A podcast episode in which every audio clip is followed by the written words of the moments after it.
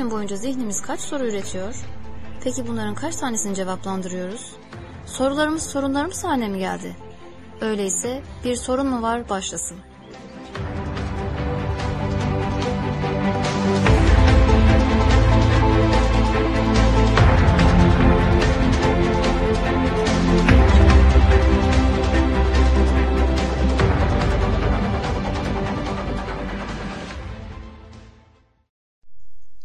Selamun Aleyküm. Arkadaşım Arzu Tüten ve ben Sümeyra Yaman, Bir Sorun mu Var programının ikinci bölümüyle yine karşınızdayız. İlk programda konuğumuz Sayın Necla Koytak, Batı medeniyetinin kodlarını bizlere maddeler halinde sunmuştu. Şimdi hocamızın sesine tekrar kulak veriyoruz. Türkiye'nin değişiminde şu andaki hani konuşuyoruz ya Türkiye'de evet. bir şeyler değişiyor işte falan filan. Bu değişim evet doğru maddi ilişkilerin değişmesinden çok şey aldı, hız aldı. Yani iletişim teknoloji gelişti, ulaşım teknolojileri gelişti, bize konfor sağlayan e, ürünler hayatımızı değiştirdi. Her ürün kendi ahlakını da beraber getirdi vesaire. Yani Marx diyor ki tarihi maddicilik anlayışını sistemleştiren filozof diyor ki önce altyapı maddi ilişkilerle oluşur. Hukuk, inanç, din, ahlak onun üzerinde gelişen üst yapıdır. Evet. Oysa peygamberler bize şunu gösterdi. Altyapı zihinlerde başlayan bir değişimdir. Yani sabah deminden beri konuştuğumuz temel paradigmalardaki değişimle başlar. Anlatabiliyor muyum? O değişimi üzerinde de ahlak, o değişimin paradigmaların değişmesinin getirdiği ahlak, hukuk anlayışı, mülkiyet anlayışı, işte ne bileyim adalet, özgürlük anlayışı geliştikçe maddi dünyayı da bu doğrultuda değişimler e, kuşatır o zaman. O değişimler, maddi dünyadaki değişimler bunun üzerine e, gelişir. Bilmem anlatabildim? Peygamberlerin yaptığı bu. Evet. Hocam aslında şunu anlıyorum ben. Zihniyetimizi değiştirmek öncelikle kendimizi değiştirmemizi, kendi eyvallah, hayatımızı sorgulamamızı, eyvallah. kendi bakış açımızı değiştirmemizi sağlıyor. Bu evet. bakış açısı değiştiği zaman zaten e, toplumları da değiştirmeye yönelik bir azmimiz artıyor. Aynen, aynen. Şimdi, şimdi bireysel değiş, bireysel diyelim artık birey kelimesini çok sevmiyorum açıkçası. Onu da demin dedim ya bireyselleşme, bireyselleşme diye yanıp tutuşuyor insanlar. Birey olmak, birey olmak yani evet. değerlerin bağından kurtar, kurtulmak, bizim davranışlarımıza yön veren temel değerlerden bağımsızlaşmaktır birey olmak. Bakın çok önemli. Yani yerinden yeten bizim mahallenin insanları da ben bir bireyim, o bir birey. Bir dakika arkadaş. Yani bireyin modern dünyadaki karşılığı insanı davranışlarını düzenleyen bağlardan kurtulması demektir. Emansipasyon, özgürleşmesi. Neden özgürleşmesi demek? Şundan aile değerlerinden, ahlaki değerlerinden hatta dinden özgürleşmesi insanın sadece rasyonel aklıyla karar vermesi sonucunda birey olur insan. Evet. Modern düşünce bireyi böyle tanımlıyor. E buyurun hani e, buyur buradan yak diyorlar ya gençler. Şimdi o yüzden birey demek çok da sevdiğim bir şey değil. Fert, ferdiyet çok önemli hani açıkçası. Bakın kavram dediniz kavramlarımızdan başlıyor tabii ki büyük, büyük değişimler, köklü değişimler. İşte zaten anlattığımız da bu temel kavramların içini doldurmayla ilgili değil mi? Batı düşüncesi, modern düşünce böyle doldurdu içini. Oysa bizdekilere fazla değinmiyorum çünkü zaten az çok biliyorsunuz değil mi? Vahyin bu temel e, kavramlara için nasıl doldurduğu. İşte mesela mülkiyet kavramı. Mülkiyet bizde bir emanettir değil mi? Yani çok e, belirleyici az çok ilişkilerimizi belirleyici bir şey. E, sahiplik duygusu halbuki batıda sahip olmak istediğin gibi kullanabilirsin mülkü. istediğin kadar kazanabilirsin. istediğin gibi harcayabilirsin. Oysa bizde öyle mi? O konuya girmiyorum değil mi? Tamamen emanet anlayışı. Sahiplik değil emanet anlayışı. Mesela e, güç ve her türlü güç kaynağı yüceltilir Batı düşüncesinde. Ve o yüzden de ezen ezilen ilişkisine sebep olur, yol açar. Yani güçlü olmak, güçlü olmak o kadar önemlidir ki siz hayat bir, mesela hayatın diyelim daha böyle sıradan bir e, izahı diyelim. Hayat bir mücadeledir. Arkadaş hayat bir mücadele değildir değil mi? Hayat bir müavenettir. Bizde öyledir. demin de dedim ya tevhid inancında değil insanların birbirlerine omuz vermesi, birbirlerine şifa olması, birbirlerine aynı olması, birbirlerine veli olması değil. Şeye kadar yani e, birbirlerini yok etmeye kadar giden bir şeye varıyor neredeyse.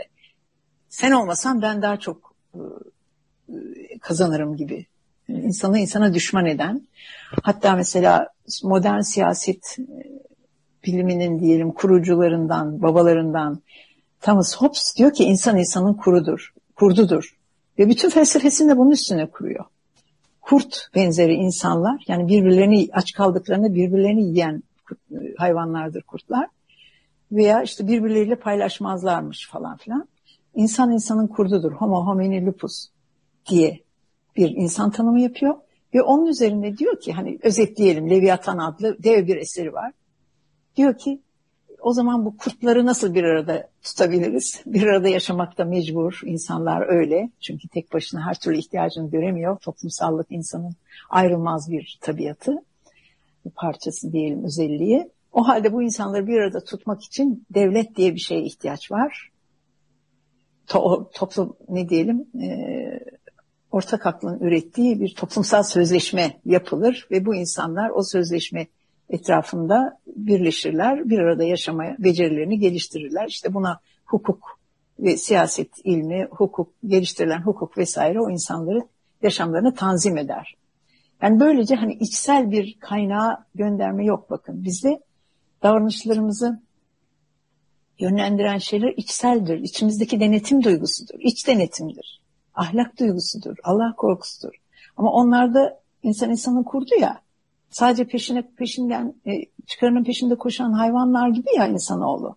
O halde bu insanoğlunu nasıl bir arada tutabiliriz? Dış denetimle, kanunlarla, devlet yönetimiyle, siyasetle, işte eğitimle insanları eğiterek, vatandaş e, dediğimiz zararsız varlıklar haline getirerek filan insanları bir arada tutabiliriz özetle. O, ve bu yüzden şuna geliyoruz. O bu batı düşüncesinde dış denetim esastır. İnsanların davranışları kanunlarla, yasalarla, tüzüklerle, bilmem işte neyse bütün siyasi uygulamalarla falan denetlenir. Ama bizde nasıl? Demin de dedim değil mi? Sorumluluk duygusu ve Allah korkusu davranışlarımız düzenler. Muhteşem bir şey. Bakın içsel kaynaklarımız evet. devreye giriyor. Bu yüzden de bakın dikkat edin siyaset herkesin gündeminde. Dikkat edin şu anda modern dünyada siyaset inanılmaz derecede insanların meşgul eden, insanların hayatını etkileyen bir şey. Gerçekten de öyle şu anda. Yani siyaset her şeyimizi etkiliyor. Günlük davranışlarımızı etkiliyor ve o yüzden de mesela diyorlar ki özel olan siyasidir, özel olan politiktir. Yani işte bunun, bunun üzerine artık kadın politikaları üretiliyor. İşte her şey insan ilişkilerini, kadın erkek ilişkilerini sen içinden aldığın duyarlılıklarla, değerlerle, inancının sana gösterdiği e, ne diyeyim meşruiyet sınırları içerisinde kadın erkek ilişkilerini yürütmek bo boş ver bunları. Bunlar geçersiz. Bunlarla becerilemiyor bu işler. O yüzden e, siyaseten işte ne bileyim geliştirilen e, politikalarla, hukuklarla, ya, hukukla, yasalarla erkek kadın ilişkilerini tanzim etmek. Mesela aileyi sadece hukuk ve siyasetin kucağına atmak aile de, aile kurumunu insanların e, birbirlerinde mutluluk bulduğu, birbirlerinin huzur kaynağı olduğu, birbirlerinin veli olduğu, velisi olduğu bir ortam olarak oluşturmak gibi bir şeyleri, yetenekleri yok. O yetenekler çünkü etkisiz hale geldi. Artık vahye dayalı e, referanslar e, çalışmıyor. E, yazık ki öyle. Değil mi? Çoğu kez öyle. O yüzden de bu işi biz yasalarla hallederiz. Kanun üstüne kanun. Şiddeti önlemek üzere o kanun çıktı, bu kanun çıktı ama ne oluyor? Her gün şiddet olayları böyle artarak devam ediyor. Şimdi buyurun modern dünya insanı bu kadar tanzim edebiliyor. Dış denetim insanı bu kadar insan kılabiliyor. Önce insanlığı elinden al onu. Şimdi tekrar başa dönelim. Önce evet. insanlığını, insan, onu insan yapan değer değerler yanına, ruhi yanına, değerlere, duygulara e, göre ve tabii ki duygularını da o değerlere göre hangi değerler? İslam'ın değerler sistemi. İslam'ın diyelim bizim için en azından dinin anlamlandırma ve değerler sisteminin insanı yönlendirmesi imkanını elinden al, dinden kop, vahiyden kop. Ondan sonra da o insanın içinden taşan şiddetle baş etmeye çalış. Edemezsin arkadaş, edemezsin. Kanunlarla, şunlarla, bunlarla o insanı canavar haline getirdiğin o insanı, o tanım çerçevesinde canavarlaşan insanı sen artık dış denetimle, kanunlarla, şununla, bununla yeterli düzeyde denetleyemezsin. Bilmem anlatabildim mi? Evet hocam. Yani ben şunu anlıyorum aslında. Önce e, insan insanın kurdudur deyip toplumun parçalandığı, sonra biz bu toplumu parçaladık nasıl toparlayalım deyip bir dış denetim getirdikleri suni evet. bir yapı üretiliyor. Evet, evet. Yani o yüzden de siyaset çok önemli. Yani modern toplumlarda, modernitede siyaset e, şey gibi yani nasıl bir din gibi adeta. Yani siyaseti yürütenlerin bilmem nelerin e, ülkeye, topluma e, toplumu şey yapmak için, tatmin etmek için geliştirdikleri yasalarla vesaire şey yapması, icraatı çok de önemli bir şey ve hayatımızı çok fazlaca etkiliyor. Yani bu burada bir problem var diyorum yani. Burada bir problem var. İnsan bir kere tüketildi. Anladın İnsanın akli selini, ruhsal mı kapasitesi, ruhi cevheri yok sayıldığı için de yok sayılan şey yok olur. Evet. Demin demiştik ya sizi tanımlayan yutar. Ve değiştirir, dönüştürür. O tanımlar çerçevesinde hepimiz değişiyoruz, dönüşüyoruz. Ve sonra da dış denetimde insanları hizaya getirmek. Yani totaliter devlet dediğimiz. Yani her türlü davranışla nüfuz etmeye çalışan ailelerimizin içine kadar giren vesaire vesaire ve bunu da her türlü bunda da her türlü imkanı kullanan değil mi? Teknolojisiyle, kültürüyle, her türlü yaşam tarzıyla filan iç dünyamızı da fakirleştiren bir e, süreç içerisinde yani dünyanın maruz kaldığı bu modern medeniyet böyle. Meşruiyet kaynağı toplum batı düşüncesinde. Bakın şurada şöyle söyleyeyim. Bizde meşruiyet kaynağı nedir? Bunlar temel e, paradigmalar, temel kodlar. Meşruiyet ne demek? Bir davranışın doğru veya yanlış olduğu. Çok temel yani e, ta e, klasik ne diyelim e, Yunan felsefesinden beri bütün filozofların tartıştığı ana konulardan biridir. Varlık konusu artı aksiyoloji dedikleri yani doğru davranış nedir? Yani ahlak. Doğru davranış. Çok temel bir insan sorunu. Diyorlar ki Batı düşüncesi diyor ki meşruiyetin kaynağı toplumdur. Çünkü Tanrı'yı çıkardı ya devreden. Evet. Tanrı buyruğunu, Tanrı'nın sınırlarını ortadan çıkardı ya meşruiyet Tanrı'nın koyduğu sınırlara uymaktı bizde. Bizde meşruiyet kaynağı Tanrı'dır değil mi? Tanrı dememde bir mahsur yok değil mi arkadaşlar? Daha böyle evrensel bir tanım. Evet, evet, evet hocam. Yani bizim Tanrımız Allah kuşkusuz bizim ilahımız da. Evet. Yani hani Batı'yı konuştuğumuz için o yüzden Tanrı kelimesi daha uygun geliyor bana. Bize göre Tanrı şey davranışların meşruiyet kaynağı Tanrı'dan alırız biz. Tanrı'nın sınırları helal haram önemlidir. Ama onlar artık Tanrı'yı devre dışı bırakınca değil mi? Vahiden kopunca çok önemli bir kopuş bu. Çok önemli bir zihinsel kırılma. Aydınlanma ile yaşanan dönüşüm, değişim, kırılma. Diyorlar ki artık insan ya Tanrı'nın yerine insanı koyuyorlar. Hatta onu belki atladık. Yani Tanrı ortadan kalkınca insan her şeyi bilen, her şeyi beş duyusu ve akıl sayesinde hakikati keşfeden, hakikat demiyorlar onlar ama gerçeği keşfedebilen bir varlık ya artık Tanrı'nın yerine onu koyabil, koyabiliriz anlamında. Hani bunu böyle bir cümleyle ifade etmiyorlar ama biliyorsunuz imanizm demek Tanrı'nın yerine insanı koymak demek. Çünkü evet. hakikatin ölçüsü, hakikati keşfeden, hakikati görmediğimiz, bilmediğimiz yerlerini bile keşfeden, bize e, şey yapan, sunan insanoğlu. O halde Tanrı'nın yaptığı işi insan yapıyor adeta bu düşünceye göre insanı Tanrı yerine koyan düşüncenin adı hümanizm. Böyle diyelim. Yoksa hümanizm halk arasında böyle insancılık vesaire evet. vesaire diyebilir. Bu tabii vulgar anlamı yani bayağı biraz basit ve yanlış anlaşılma şekli. Hümanizm insanı Tanrı yerine koyan düşünce demek. Hani öyle olunca da insanlar meşruiyetin ölçüsü de Tanrı nedir? Meşruiyetin ölçüsünü koyandır bizim için. Norm koyandır yani. Bu doğru, bu yanlış diyendir. Ama orada insan Tanrı yerine konunca insan oluyor bu sefer. Meşruiyetin kaynağı da insan oluyor. İnsan olarak tek tek bu yüzden bakın herkesin doğrusu kendine günümüzde değil mi? Postmodern anlayış artık böyle. Herkesin kendi, doğrusu kendine. Hatta İslami anlayışlara da bakıyorsunuz gençler arasında. Diyorlar ki Aa, bana göre şu şöyle anlaşılır. Ben Kur'an'dan şunu anlıyorum. Ben işte e, abdestin şundan kaçacağını söylüyorlar ama bana göre kaçmaz diyelim. Hani böyle biraz somut bir şey söyleyelim. Hani Kur'an'da göster bakalım. Kur'an'da yok. O halde ben bana göre bu böyle diye.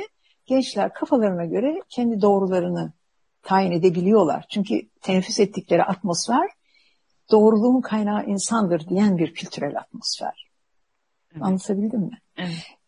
Meşruiyetin kaynağı insan olunca tabii ki toplumda kabul görecek davranışların meşruiyetini de toplum tayin eder diyorlar. Şununla özetleyelim orayı. Bir toplumda e, bir davranışın normal, doğru kabul edilebilmesi için o davranış çok önce öncesinde sapkın, yanlış diye bilinir bir davranış olma, olması söz konusu olsa bile yanlış ve doğru olmayan bir davranış diye tanımlanan bir davranış bir toplumda yüzde 60 oranında çoğalırsa, yaygınlaşırsa o davranış artık normaldir, meşrudur. Bakar mısınız ölçüye? Evet. Yani toplum sizin davranışınızı onaylıyorsa, kabul ediyorsa, efendim bunda bir şey yok gayet normal diyorsa o davranış artık normal davranış olarak kodlanıyor.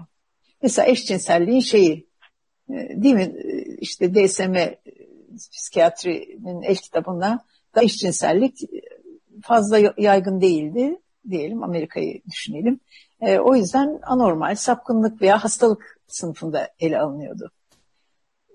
Ruhsal, cinsel sapmalar başlığı altında alınıyordu ama çoğaldıkça çoğaldıkça belli lobilerin de etkisiyle efendim o DSM'de e, bir cinsel sapma olarak daha önce gösterilen e, eşcinsellik hayır hastalık sayılmamaya başladı. Çünkü toplumda yaygınlaştı. Hmm. Ve yaygınlaşması, özgürlük anlamını, özgürlük kavramının şeyine girdi. İşte haz, mühim olan haz ise hazzı kimden neden alıyorsa alsın meşrudur diyen bir anlayışın bizim için sürpriz olmayan sonucu değil mi? Evet. Ondan keyif alıyorsa bırakın ondan e, onunla yaşasın cinselliğini şeklinde normalleştirilen normalde insanın hazını referans alan bir normalleştirme meşruiyet anlayışı gelişti. Yani toplumda doğru davranışın meşruiyet kaynağı insan ve toplum oldu. Bu da çok önemli bir değişim değil mi? Çok farklı. Gençliğin bugün bazı konulardaki şaşkınlığını diyelim görüyoruz yani doğru davranışı dediniz ya biraz önce çok evet. doğru yerinde olarak. İyiliği arıyor aslında. Gençliğin özünde bu var. Gerçekten öyledir gençler. İnanılmaz derecede toplumu ihya edici, ıslah edici bir damar vardır gençlerde aslında. O arayış son derece doğru bir arayıştır ve gençlik çağına çok da yakışan, gençliğin hani sorgulamaları içerisinde rastladığımız o iyi arayan tavır, son derece desteklenmesi gereken doğru bir tavır. O ne diyelim o arayışa destek vermek gerekiyor. Oysa evet. destekten mahrum kalıyor ve önüne sunulan yaşam tarzı tarafına yutuluyor gençlerin o doğruyu arama iştiyakı, insiyakı filan. Efendim işte değişim kutsaldır modern düşünceye göre. Bu da bir kodlardan birisi. Değişim kutsaldır. Her şey değişir, her şey. Sabit bir hakikat diye bir şey yoktur. Ee, ve hatta filozoflar mesela Marx diyor ki felsefe dünyayı anlamak içindi şimdiye kadar. Ama şimdi artık felsefenin görevi dünyayı değiştirmenin yolunu bulmaktır. Yani aslında bu fazla da yanlış değil. Bizim inancımız da öyle. Gençlere hitap ediyoruz madem bunu da söyleyelim. İnançlı bir genç olmak demek toplumu doğru yönde vahyin işaret ettiği insan onuruna yakışan, adalete yakışan şekilde toplumu dönüştürmektir gerçekten. Gençlerin görevi bu. Çünkü içlerinde biraz sonra belki sorularınız doğrultusunda oraya geliriz. Gençliğe bu güç verilmiş, bu zihin kıvamı verilmiş, bu zihin gelişim dönemi itibariyle gençlik esaslı soru, sorular soran bir dönemi temsil eder. Ben neyim, nereden geldim, nereye gidiyorum, nasıl olmalı, doğru davranış nedir sorularını içten içe yaşayan bir dönemdir gençlerin zihin dünyası. Daha doğrusu zihni gelişim dönemi gençlikte bu sorulara odaklanır. Ama mevcut sistem bunları yutuyor. İnanılmaz şekilde gençliği saptırıyor. Bu doğru ve çok değerli sorular aydınlatacağı bir gençliği yutuyor maalesef. Ve işte bu yönde norm koyan, insanları norm koyan, mesela cinsiyeti değiştirmekten artık rahatlıkla söz edilebiliyor. İnsan norm koyan bir e, tanrı gibi kendisini hisseder oldu. Kadın doğmak, erkek doğmak ille de diyelim cinselliği o şekilde yaşamayı gerektirmez. Ne hissediyorsan, neyi, neyi de keyif buluyorsan, neyi haz, haz olarak kendine yakın hissediyorsan cinsiyetini değiştirebilirsin. Yani bakın burada normlar, cinsiyet normları değil mi? alt üst ediliyor. Evet, evet. Ve insan cinsiyete ilişkin normlar koyabiliyor. Bu birçok konuda böyle. Sadece cinsiyet konusunda değil. Bu da kendi özgürlüğü evet. oluyor değil mi hocam? Evet evet tabii kendi özgürlük. özgürlük.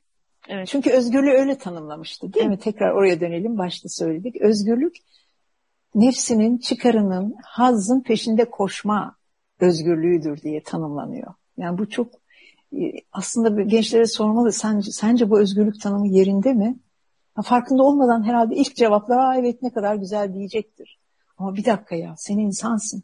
Sen hayvan mısın yani hazın peşinde koşmaktan ibaret bir özgürlük anlayışı senin derinliğine yakışıyor mu diye falan hani böyle ve, sormayız ve ya. Bu, ve bu karşındakine zarar veriyorsa özgürlük mü olur? Ay, evet, evet, evet, evet. Ve bakın bu özgürlük anlayışı insanları birbirini boğacak, birbiriyle çatışan, birbiriyle kavga eden, birbirinin varlığını e, e, yok etmeye çalışan, birbirinin varlığını elinden almaya çalışan şeylere kadar gidiyor. Hani dünyanın gidişatına bakın yani bitmeyen savaşlar, açlık, bir tür bir sürü oyunlar, işte dış dış politika sadece çıkarlara dayalıdır ya adalet adalet diye bir şey var ya nasıl olabilir? Sadece her millet kendi çıkarını düşünmesi son derece meşrudur diye başlar değil mi dış politikadan bahseden yetkililer. Dış evet. politikada çıkarlar önemlidir. Her ülke kendi çıkarı peşinde koşar. Bu son derece meşrudur. Ve bu çıkar belirler diyorlar.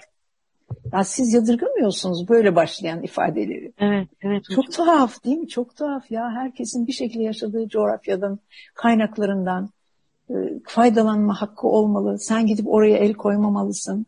Benim orada çıkarım var diyor. Mesela Bosna Savaşı'nda Amerika diyor ki benim orada çıkarım olmadığı için müdahale etmiyorum diyor. Değil mi? Yıllarca öyle. Evet. Ama mesela Orta Doğu'da çıkarı var. Ama hiç elini çekmiyor oradan. Çünkü neden? Çıkar meşru bir şey. Ya kimse çıkıp diyemiyor böyle bir şey olabilir mi? İşte racona bak. Evet. Yani senin ne işin var orada? Değil mi? Yani Fransa senin ne işin var Libya'ya karışıyorsun? Ne bileyim işte şuraya buraya vesaire. Çünkü temel anlamlandırma sistemi böyle anlamlandırmış dünyayı, insanı, bu özgürlüğü vesaire vesaire. Ünlü fizikçi ve sistem teorisyeni Capra, Fritjof Capra diye bir e, şey var, e, Amerikalı düşünür sistem e, fizikçi. Geliştirdiği dünyamız sorunlar ağı şeması var bu Capra'nın. Diyor ki bu şema yani dünyamız bir sorunlar haline gel sorunlar yumağı haline geldi. Bu sorunlar yumağından sorumlu olan diyor modern kültüre kültürde geçerli olan rekabet, çatışma ve baskı üçlüsüdür. Sorumlu olan yani neden sorunu dünyayı sorunlar ağına getirdi. Hakikaten ağı haline getirdi dünyayı modern kültür diyor. Bu sömürüye dayalı çıkarcı değerler sistemi dünyayı sorunlar yumağı haline getirdi. Ve diyor ki söz konusu çıkarcı değerler sisteminin ki onu izah ettik epeyce. Evet. Fertler ve ülkeler için güven yerine tehdit ürettiğini görüyoruz diyor. Yani insan için güven esastır. Güvenli bir ortamda yaşamak, güven. Yani ilk doğduğumuzda bebeğin aradığı şey güvendir. Yani insanı yaratıcı kılan, insanın potansiyellerinin gelişmesini sağlayan en temel faktörlerden biri güvenlik ortamında olmasıdır. Halbuki diyor bu sistem yani modern seküler kültür ve sistem, sosyopolitik, sosyokültürel, sosyoekonomik sistem insanlar için ve toplumlar için tehdit üretiyor. Anlaşılan o ki sistemi ayakta tutan kısır döngünün temel dinamiği bu tehdit duygusu oluyor. Fertler ve ülkeler üzerinde yarattığı bu menfaat ve refah için gücü maksimize etmek her türlü davranışın önüne geçiyor. Davranışa rehberlik ediyor. Daha güçlü olmalıyım, daha çok çıkar sağlamalıyım. Düşüncesi öyle bir yarışa sokuyor ki insanları. Herkesin elinde olan sizde olmazsa kendinizi kötü hissediyorsunuz. Güvende hissetmiyorsunuz. Hadi o yarışa siz de giriyorsunuz. Yani tehdit yerine güven arayışı içindeyiz insan olarak ama bu sistem güven yerine tehdit üretiyor. Hepimizi o yarışa, o rekabete sokuyor. Potansiyellerimizi güç peşinde, haz peşinde koşma yolunda tüketiyor potansiyellerimizi. Yani özümüzü gerçekleştirmeye imkan vermeyecek kadar amansız bir yarışa sokuyor insanoğlunu ve toplumları. Çünkü bu yarışa girmezse yok olacağım düşüncesi, evet. bir tehdit düşüncesi içinde üretiyor insanoğlu. Bu anlamda doğrusu arkadaşlar bu temel kodlarından bahsettim. Hani biraz fazla uzadı belki konu ama daha başka temel diyelim bazı e, kavramları da belki konuşabiliriz ama e, diğer şeyinize hani benim çok önemsediğim bu e, içerik, bu içerik derken hani e, bize eğitim bunu öğretmiyor. İçinde yaşadığımız eğitim sistemi bunu öğretmiyor. Dinimiz tabii ki kendi doğrularını, kendi kavramlarını, kendi tanımlarını ortaya koyuyor. Ama biz böyle bir dünya içinde yaşıyoruz. Evet. Anlatabildim mi? Böyle bir gerçeklik içinde vücut buluyoruz. Ve bu gerçeklik bizi değiştiriyor, dönüştürüyor ve bizi özümüzden uzaklaştırıyor. Bu itibarla da doğrusu e, önemli bir eğitim eksikliği, e, önemli bir görüş darlığı yaşıyor gençler. Mesela kapitalist ekonomi, kapitalist ekonomi içine doğuyor ve başka bir sistem olamaz gibi düşünüyoruz hepimiz. Başka bir bu sistem nasıl değişir? Değişmez. Bu sistem böyle geldi, böyle gider zannediyor gençlerde, belki hepimizde. İşte ıı, hedonizm peşinde koşmak, yani haz peşinde koşmak ve başka nasıl insan olunur ki? Gibi adeta o dar rotaya hapsolmuş hissediyor insanlar kendilerini, gençler hatta bu arada önemli olan onlar, onları konuşuyoruz. E, bu, bu yönleriyle de doğrusu e, içinde yaşadığımız e, dünyayı e, ve sistemi eleştirel bir gözle ele almak ve e, deşifre etmek zorundayız. Evet. Çok e, önemli bir şeyi burada zikretmek isterim. E, Soul diye bir eğitimcinin e, eğitime ilişkin çok güzel bir şey var. Diyor ki bakın çok çok önemli buluyorum bunu.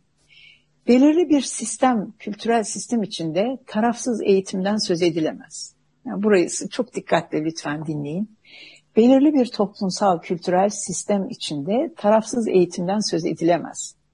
Eğitim genç kuşağın mevcut sistemin mantığı ve değerleriyle bütünleşmesini sağlamak ve sistemin yeniden üretilmesini temin etmek için bir araç olarak işler ya da fertlerin gerçekliği eleştirel olarak ele alıp deşifre ettikleri, toplumun dönüştürülmesine nasıl katılacaklarını keşfettikleri bir özgürlük pratiği haline gelir.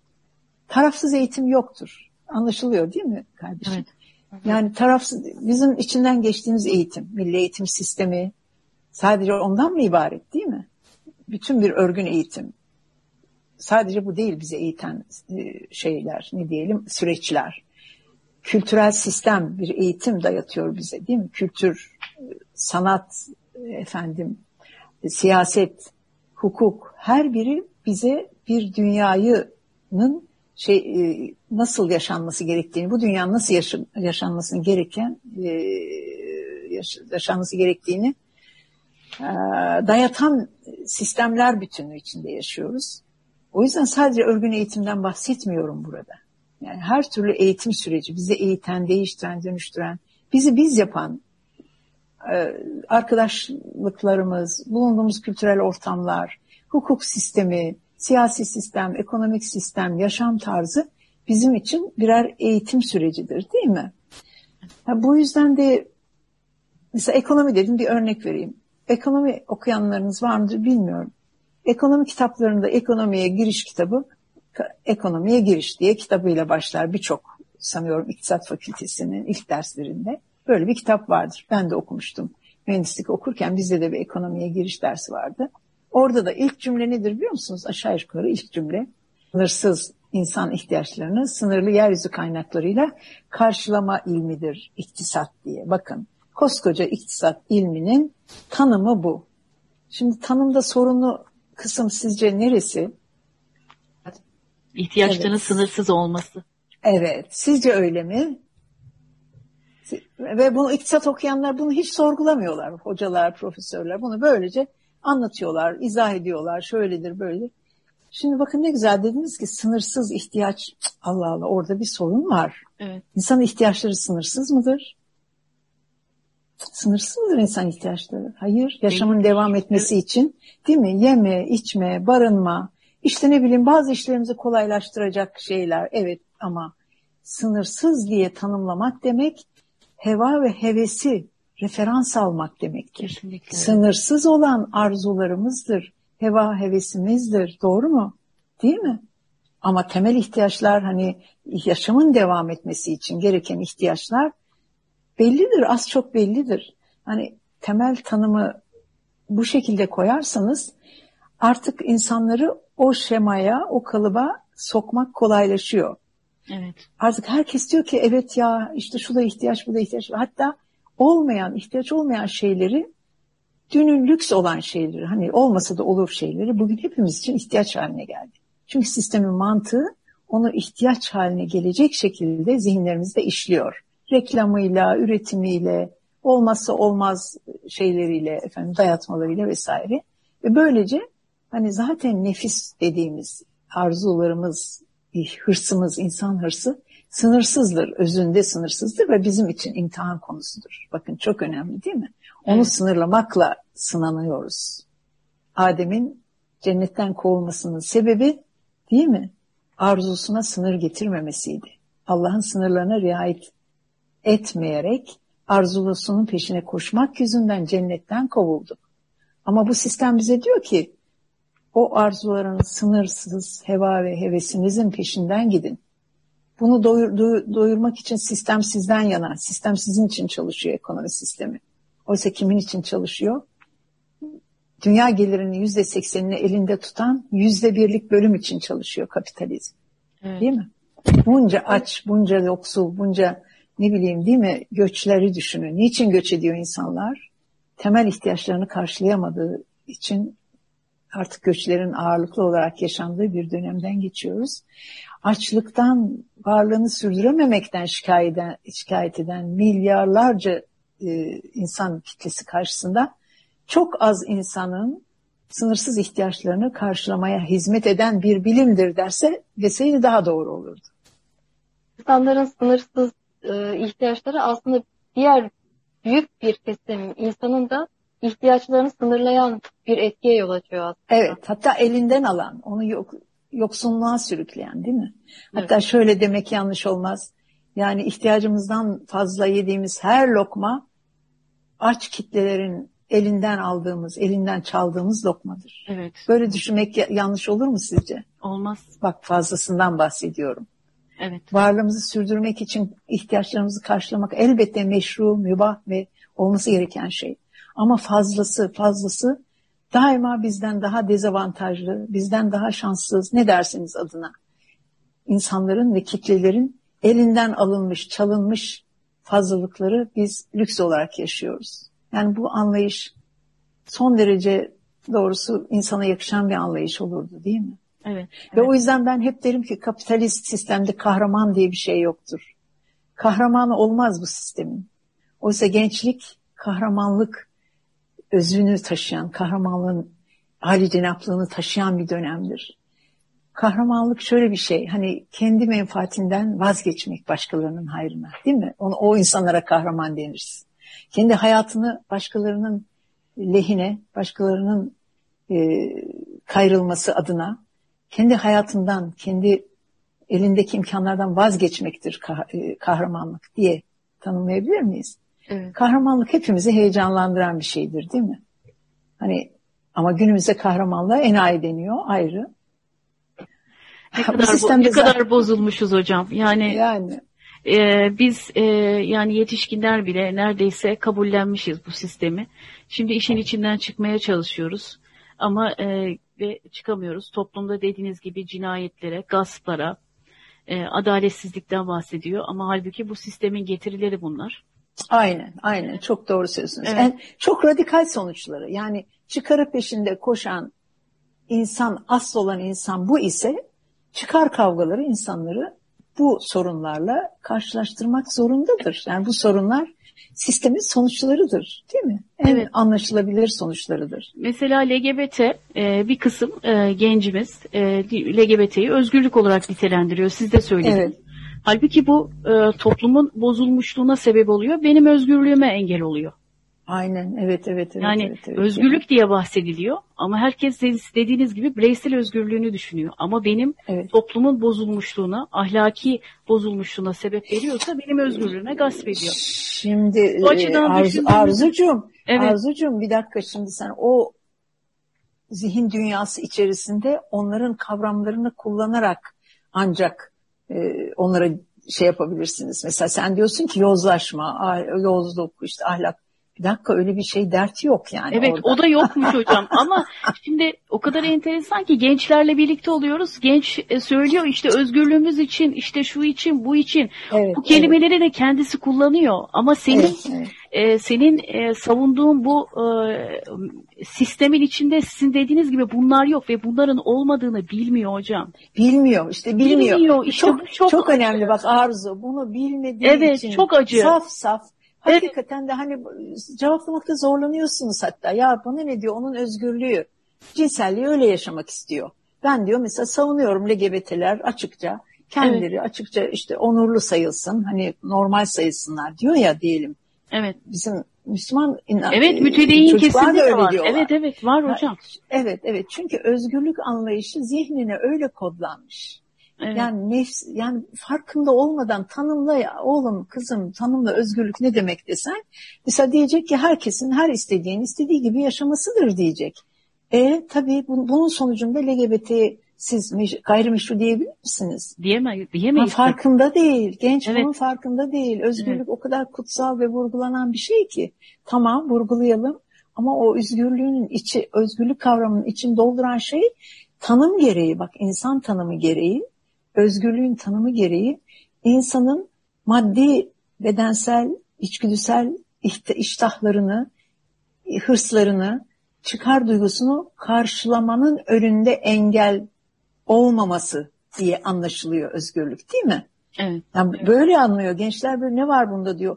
Ama bunun sonucunun ne olacağını falan gerek sonucunun ne olduğunu sorsanız, ne olacağını sorsanız, gerekse bu anlayış nereden kaynaklandı deseniz bir inançlı insan düşünüyorum. İnançsızlar için daha farklı bir sayfa açmak evet. lazım. Evet. Yani onların da doğrusu aklının ereceği bir şeyler söylemek son derece mümkün.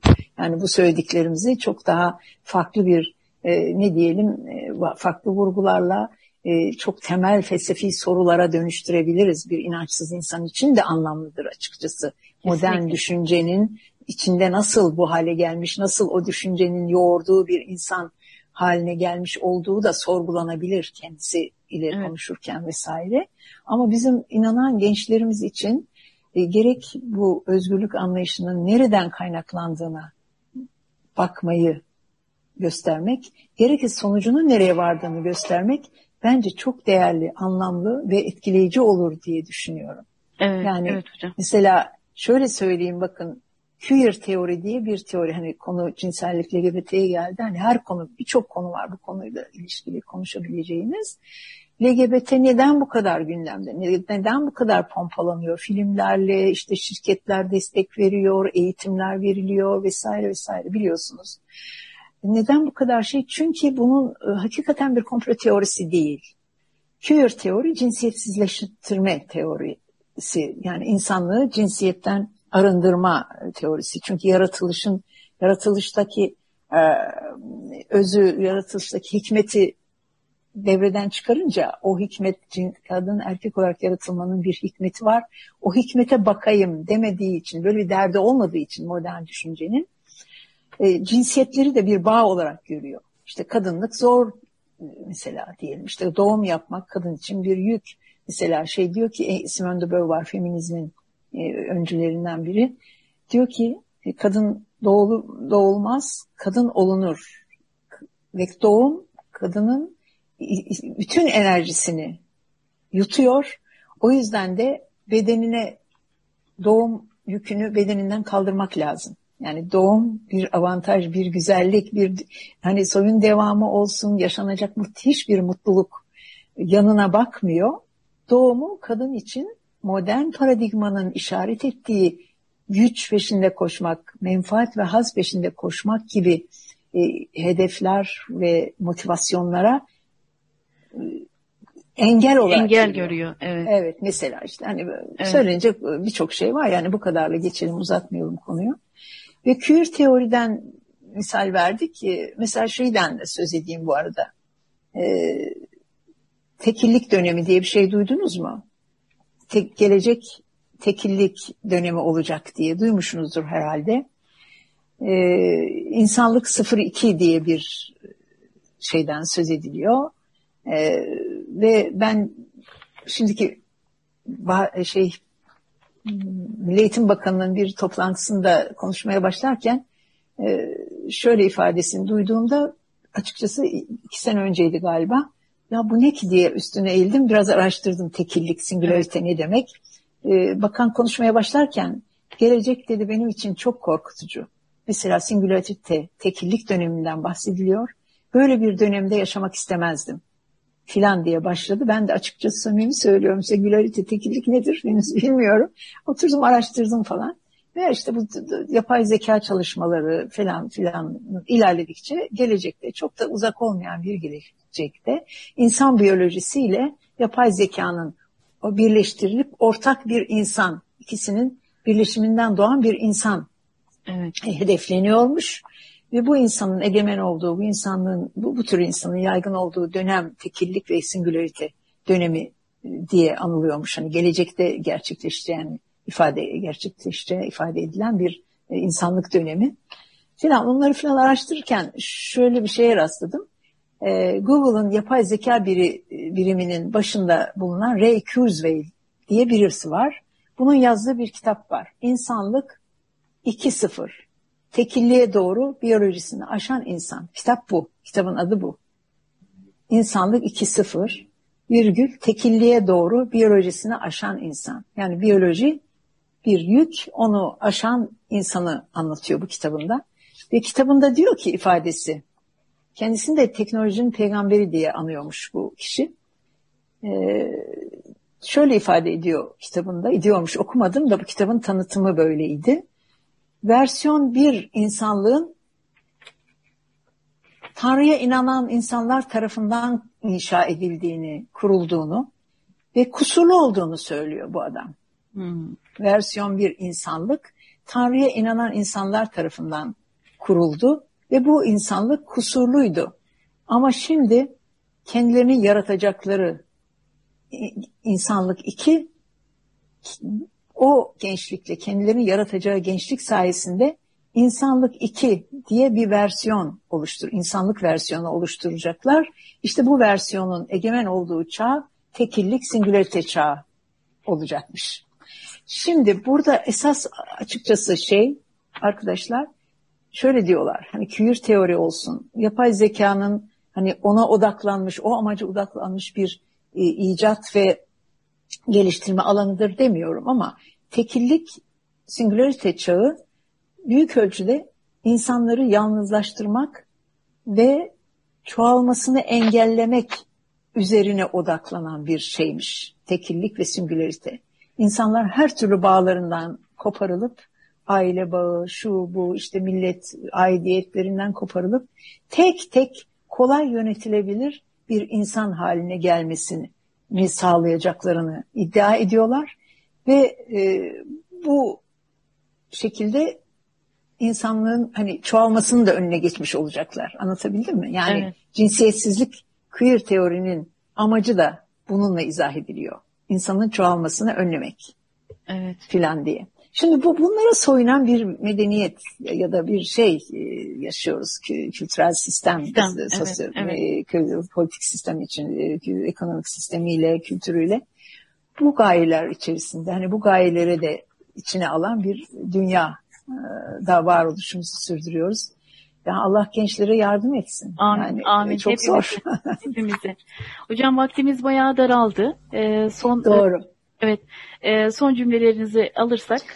Evet şimdi şu son gençlerle ilgili bir şeyler e, konuşalım demiştik baştan. Onlara bir türlü sıra gelmedi ama bütün bunlar gençlere yönelikti zaten. Kesinlikle, değil kesinlikle çok, çok faydalı anlamlı, oldu. önemli. Evet. Keşke bunu bu şeyleri biraz daha geliştirerek biraz daha hani geniş vakitlerde e, konuşma imkanımız da olsa daha daha interaktif ortamda filan filan.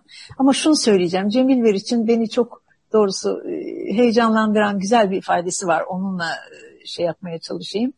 Diyor ki Cemil Meriç ne zaman bir insan, bir grup veya bir toplum düşünür, halini, geleceğini muhasebe eder, dünyanın mevcut şartlarına maruz kalmayı kabullenmek yerine kendi hayatının kontrolünü şartlardan ve şartlandırmalardan bağımsız olarak kendi eline almayı seçer, işte o zaman nesne olmaktan özne olmaya ve tarih yazmaya geçer.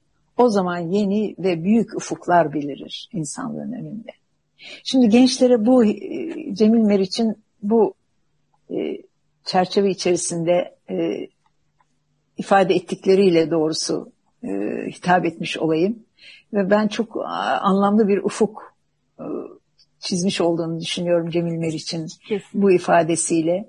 İçinde yer aldıkları sistemi eleştirel olarak değerlendirip deşifre etmek. Nereden geliyor, ne demek istiyor, niçin böyle bir yaşamı e, yaşam içerisinde e, sürüyor he, diyelim gençlerin e, arayışlarına? Bu sistem içerisinde cevap bulmak zor ama bu cevabı bu sistemin temel kodlarını e, doğru anlayarak geliştirdiği kavramları, içeriğini deşifre ederek doğrusu gençlerin daha insanca, daha onurlu, daha adil bir, daha e, güvenli bir dünya kuracaklarına inanıyorum. Ama bunun yolu da buradan geçiyor diye düşünüyorum. Yaşadığımız sosyopolitik, sosyokültürel, sosyoekonomik sistemi eleştirel olarak değerlendirmek, deşifre etmek, ya sahi bu böyle mi gerçekte diye sormak ve o soruların peşine düşmek gençlere çok yakışıyor. Bir de şunu ifade edeyim. Gençlik dönemi her zaman benim açıkçası çok e, değer verdiğim, çok heyecan duyduğum bir yönü barındırıyor içinde. Gençler 12 e, yaşından itibaren hani bilim bize gösteriyor bunu ama biz ondan önce ve ondan daha kapsamlı olarak Kur'an'a muhatap olmanın hangi yaşta başladığını bildiğimiz için değil mi? Evet. Biluğla birlikte Kur'an'a muhatap oluyoruz. Yani artık sorumlu fertler haline geliyoruz. Demek ki o sorumluluğu, Allah'a karşı sorumluluğu, nefsimizi denetlemeye karşı sorumluluğu, adaleti ikame etmeye e, görevli olarak yaratılmış olmanın sorumluluğunu taşıyacak bir kıvama gelmiş oluyor gençler buluğla birlikte. Doğru mu? Evet. Ama bunu biz realitede yani gençlerin o dönemi yaşama tarzlarında bunun karşılığını şöyle, şöyle görüyoruz. Sancılı, işte e, iniş çıkışlı, e, fırtınalar koparan, e, işte kendiyle başı dertte, çevresine karşı isyan eden, çevresini sorgulayan, efendim huzursuz bir ruh görürüz gençlerde değil mi? İşte bu temel sorumluluğu yüzlenmenin artık kıvam bulduğu zeka gelir, zihin gelişimi olarak o yaşa gelmenin sordurduğu sorular bunlar. Ben neyim, nereden geliyorum, hayatın gayesi nedir, nereye aitim, doğru olan nedir, yanlış olan nedir soruları çok has, çok değerli, çok hakikaten onların kimliklerini oluşturdukları bu dönemde önlerini açacak ve bırakın gençleri bütün toplumu ıslah ve ihya edecek bir damardır gençlerin bu soruları, bu rahatsızlıkları. Evet. Ama ne yapıyoruz?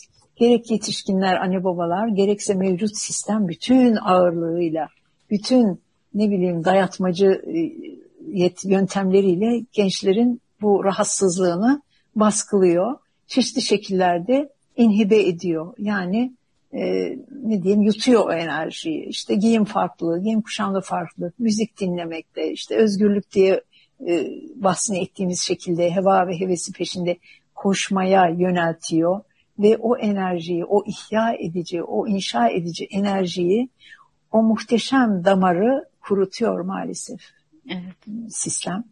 E, aileler de açıkçası sistemden çokça etkilenen e, zihinleriyle ve davranışlarıyla gençlerin bu konumlarına, bu ihya edici, ıslah edici e, güçlerine destek vermek yerine onları sistemli bütünleştirmeye çalışıyorlar diye düşünüyorum.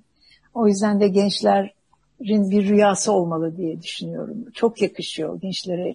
Çünkü kendinize ait bir rüyanız yoksa başkalarının rüyasının bir parçası olmaktan öteye geçemezsiniz. Evet, evet. Gençlik hayal çağıdır. Gençlik dünyayı devirecek gibi güce sahip olduğu evhamının çok ileri e, gittiği yani bu ne diyelim evham demeyelim güzel bir şeydir bu. Yani dünyayı devirecek güce sahip hisseder gençler kendilerini çoğu zaman. Ailece yaptırırlar. Haksızlığa karşı e, bir şey içgüdüsel bir şeyleri vardır. Karşı duruşları. Bunları en doğru şekilde değerlendirme imkanının peşinde olmalılar. Ve bu sayede gençler sayesinde hakikaten dünyanın çok hayal edilebilen, çok hayal, hayalleri peşinde e, dünya yaşanıları daha adil, daha güvenli bir dünyanın kurulmasında çok önemli roller üstlenebilirler. Bunlar gençlere çok yakışır. Ama biz de doğrusu yetişkinler olarak önlerini açmalıyız. Evet. Son bir şey söyleyeyim. Gençlerin kulağında Tabii, kalsın istiyorum. Ee, özgürlük özgürlük dedik. Gençleri en çok e, şey yapan, ne diyelim, aldanışa sürükleyen, en çok ele geçiren kavram bu. Ee, Slavoj Zizek diye bir düşünür var çağımızda oldukça ismi çıkan bir düşünür. Diyor ki esaretimizi anlatacak dile sahip olmadığımız için kendimizi özgür zannediyoruz. Evet. Bu çok değerli geliyor bana hakikaten. Hepimiz e, bir sistem içerisinde, yani gençler tabii ki konumuz biraz da onlara yönelik ya açıkçası. Gençler bu sistemi değişmez, öteden beri var olan ve böyle de, de, devam edecek bir realite olarak bu gerçekliğe mahkum sayıyorlar. Maruz kaldıkları bu sisteme ma, e, mahkum sayıyorlar. Bu, bu, bu gençliği hakikaten ziyan eden bir şey. Bu e, vehim, bu zan öyle değil. Gerçekten onların değiştirmesi, onların değiştireceği, onların enerjilerinin e, güzelleştireceği bir dünya hiç de e, uzakta olmamalı diye düşünüyorum. Evet. Gençlerin bu hayaller peşinde koşmaları lazım. Bu muhteşem bir hayal. Dünyayı değiştirme hayali. Çok sevdiğim bir başka sözle cümlelerimi bitireyim. Ee, Albert Camus'un çok sevdiğim bir sözü var. Diyor ki dünyayı değiştirenler hayalperestlerdir. Diğerlerinin buna vakti yoktur. Evet çok güzelmiş hocam. Evet. Gençler bu hayalleri kursunlar. Çok evet. yakışır onlara. Evet, kahramanlarımız olsunlar inşallah. Değil aynen, mi hocam? Aynen, evet. evet, evet, evet. Evet. Sümeyra'cığım sen bir şeyler eklemek istiyorsun herhalde. Evet. evet. Hocamıza çok teşekkür ediyoruz gerçekten. Ee, ben aslında e, konuyu özetleyecektim ama aklımda sizi dinlerken şöyle bir metafor oluştu. Yani içinde bulunduğumuz bir hava kirliliği ortamı var. Yani böyle bir atmosfer içerisinde doğduk ve bunu soluyoruz. Elbette evet. ki bu atmosferden kendimizi soyutlayamayız ama yapmamız gereken hepimizin e, fabrikasına bir filtre takabilmek. Yani evet, zihniyet, evet. zihniyet dönüşümü dedik ya. Yani bu filtrelerle zihnimizi e, evet. içinde bulunduğumuz atmosfer atmosferdeki havayı e, süzerek alırsak e, evet. kendi normlarımıza, kendi değer yargılarımıza göre e, alırsak evet. içinde bulunduğumuz atmosferdeki havayı o zaman daha içinde yaşanabilecek bir topluma doğru ulaşabileceğiz inşallah diye evet, e, evet. Çok doğru söyledin Sümeyye. Hakikaten öyle. Metafor deyince bir başka metafor aklıma geldi. Şimdi uzadıkça uzadı konu. Ama şu metafor da çok güzel geliyor. Gençlere de bence inşallah böyle yüreklerine dokunur. Aslanın yenilgisi kapatıldığı kafese alışmakla başlar. Eyvah eyvah. Yani yani şimdi gençler hakikaten hani bir aslana hamledilecek, aslandan beklenen güce sahip diyelim metafor derken onu diyorum. Gerçekten onların o değiştirici, dönüştürücü güce hani fizik olarak da o güce sahipler.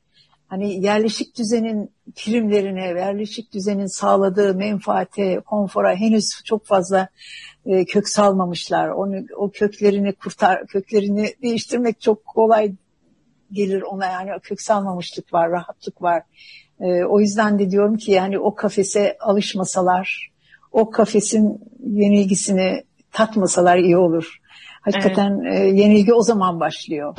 Serin parmaklıklarını sökmeye çalışalım. Sistemi deşifre ederek kendi muhteşem inancımızın üstünde oturduğumuz o hazinenin değerlerini, anlam dünyasını, değerler dünyasını e, hayata taşımak konusunda bizi bekliyor açıkçası dünya. Gençleri bekliyor, beni değil herhalde. Peki. Ee, bugün Necla Koytak hocam yılların deneyimiyle e, edindiği birikimini bizlerle paylaştı. Kendisine tekrar e, dinleyicilerimiz huzurunda da teşekkür ediyoruz. E, yarınların toplumunu oluşturma yolunda zihinlerimize bir tuğla eklemiş oldu hocamız. Allah kendisinden razı olsun. Bir sonraki programda yeni bir konu ve yeni bir konukla tekrar buluşmak üzere tüm dinleyicilerimizi Allah'a emanet ediyoruz. Selamünaleyküm.